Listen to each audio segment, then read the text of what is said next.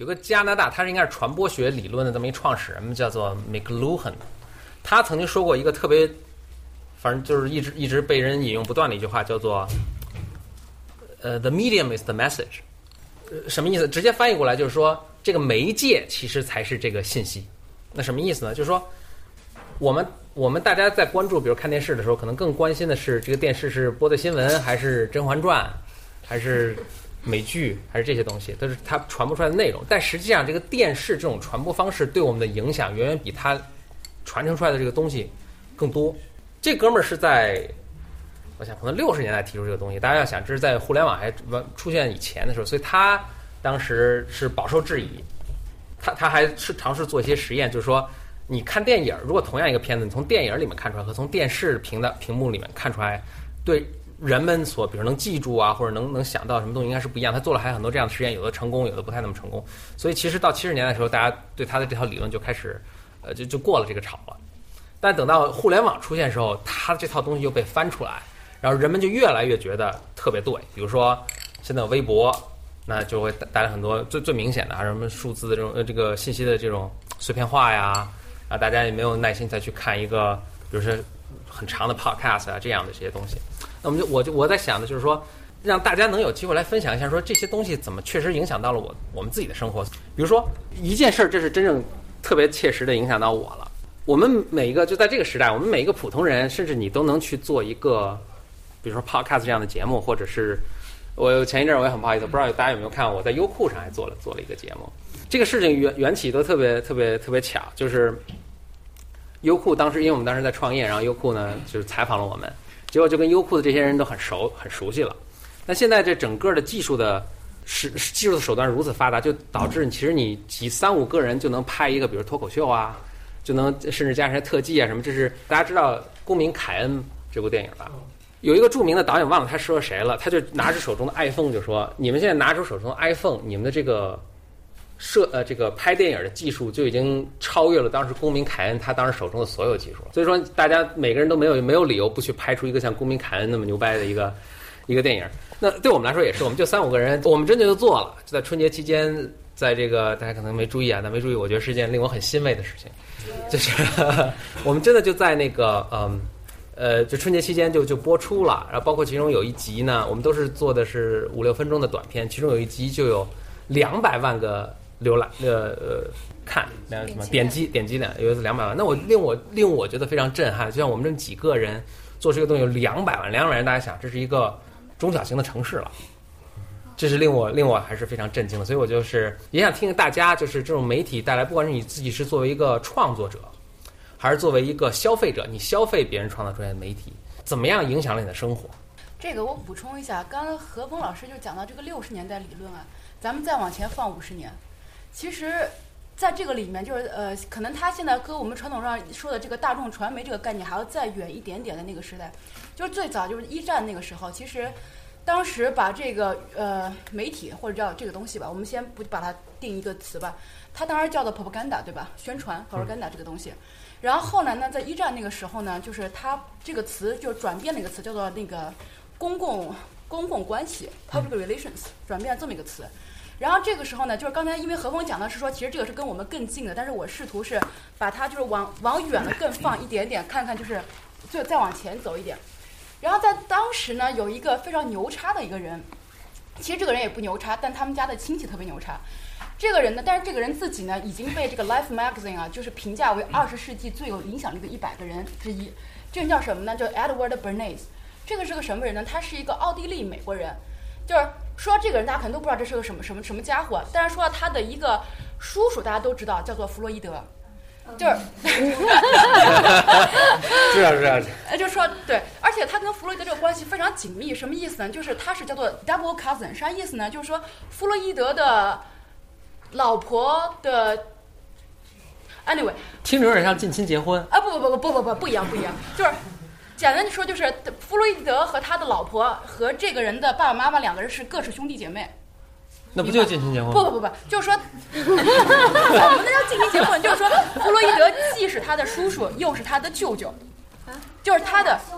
啊，对，两就是等于说两兄妹明白了，明白了，哎，他们家族历来通婚，呃，就就到他们这一届，到他们这一届，两人通婚了。所以当时就是呃，就跟这这也跟就基因没什么关系，因为他们的爸妈也没什么那个，所以这不是重点。重点在于什么地方呢？大大家听多了就会发现，王宇老师老经常说，我在每次剪的时候都会把没这不是重点这句话就剪掉。所以最后我不觉得这我有问题，因为他都剪掉了，所以我都根本不知道我有问题，你知道吗？这个东西很致命啊。所以呢，就是其实他在他这个人啊，就是在这个本内这个人开始啊，他是把这个心理学和社会学做了一个集成，就是什么呢？而且他那个时候，而且他当时有个很特殊的一个角色，他当时是那个乌州 Wilson 的幕僚，而且是乌州 Wilson，他是专门做这个公共信息 committee，叫做那个 Committee of Public Information，是这么一个 committee 的一个成员。他这个 committee 主要是干什么呢？其实主要就是如何告诉美国老百姓，我们的我们美国参加一战是正确的。简单说是这样的。所以他当时就是什么呢？就当时他们那个时候，你刚刚就何峰讲的，就是说我们现在这种媒体的手段，比如说这种 podcast 这种东西，这种媒体手段不包括我们看电视这样媒体手段，如何影响到我们每一个人的个人生活？其实那个时代，他们就是那个时候就是那帮的这种所谓的知识分子啊、精英啊，他们就开始在在研究这个问题。不比如说当时在他们参加一战的时候，当时所输出的一个概念叫做美国人民参加一战是给欧洲人民带来民主的。当时他有这么一个有个有东西这么在，而且可我觉得有个历史背景，就是美国其实一直有一个叫 iso isolation 的，对，所以一战，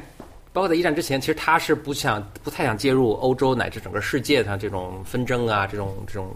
乱七八糟的事情。对对，所以他需要有一个说辞，能够让美国美国老百姓对，换句话说，就是他在国内，美国在国内其实得不到公众的一个支持。大家现在看美国整天是，对，反正就是哪儿他都会有一个存在，对吧？在包括在美国本土之外，很多地方都驻兵。但实际上，它在历史上是一个非常往内的，不太、不太、不太往外的一个一个国家。对，所以他们那个时候呢，就是为什么会设计出这样的一些所谓的 propaganda，后来叫做 public relations，或这个东西怎么出来？所以他们那个时候就是说，他借着他叔叔的这些和舅舅的这个理论，所以就是把这个大众心理学，把这个精神分析来集大成，就是但不要不叫不叫集大成，而是说把它来直接运用在。公关呃就是公共关系这个上面去，放在这个舆论宣传这个这个领域里面去，所以他们那个时候呢，就是还有这么一种说法，就当时就确实认为，就是民众需要更多的参与才能够推动民主这样的一些东西。但是他们当时也提同时提出来这么一个概念，叫做我们的角色是什么？他认为当时的媒体的角色是叫做 guidance，就是我们要提起一些 guidance 一些指指令。所以，但是呢，这个后来就是它后面的东西就比较有争议性了。就是说，呃，提出来就是说，怎么讲？是因为我们知道每一个人的这个心理决策的过程，我们知道大众心理的过程，所以我们可以 manipulate，我们可以控制。所以就，但是在他就是这个是一个非常非常就是 controversial 的一个非常有争议性的一个东西。所以在当时又有这么一个词，在美国叫做什么呢？叫做 enlighten，中文叫啥？就是对，就是说，呃，我们叫开，就是要开明吧，就是开智、开明就这么一个东西吧。开智、开明下的专政，所以那个就它是个专制，但它是一个开明的专制，就跟咱们中国的明君一样，它还是一个。叫做新加坡对新加坡可以这么说，对，就 enlightened 呃 despotism 就这么一个词，就是说呃开智的开明下的一个一个专制。所以他认为当时啊媒体应该扮演这么一个角色。呃，如果说你普通的大众你就这么参参政议政，你觉得他也觉得说啊你们可能是不是不太理解这个共和是什么呀，民主是什么呀？但是这个时候媒体扮演一个什么角色？所以这当时他们就是在这个是一九一八就是那个年那个年。代段的时候提出来这么一些构想，以那个东西作为一个延伸到后期，所以他这个人后来呢，就是说他从这个威尔逊这个这个政府的这个幕僚团退出来之后，就开始把这个东西作为一个商业化运用了，包括他给什么保洁呀，什么给这些他们都去做这些宣传，包括他当时做了一些非常有名的一些 propaganda 的一些东西啊，比如说在那个年代，妇女美国的妇女还是不可以在公共场合吸烟的，那他就是在三十年代的时候，在纽约的 Eastern 这叫什么？复活节复活节大游行上面的时候，就是会专门在一个彩车上面让一个打扮很时髦的女郎去抽烟，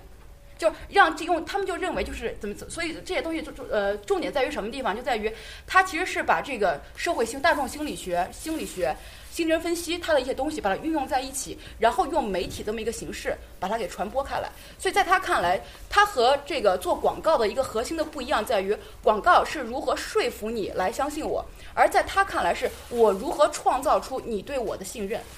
你对我的观点的一个信任，所以就这么一种一种慢度流传。包括像刚才这个何峰讲的这个六十年代的时候，其实，在那个时候就是美国有个特别大一个讨论，叫做什么？叫做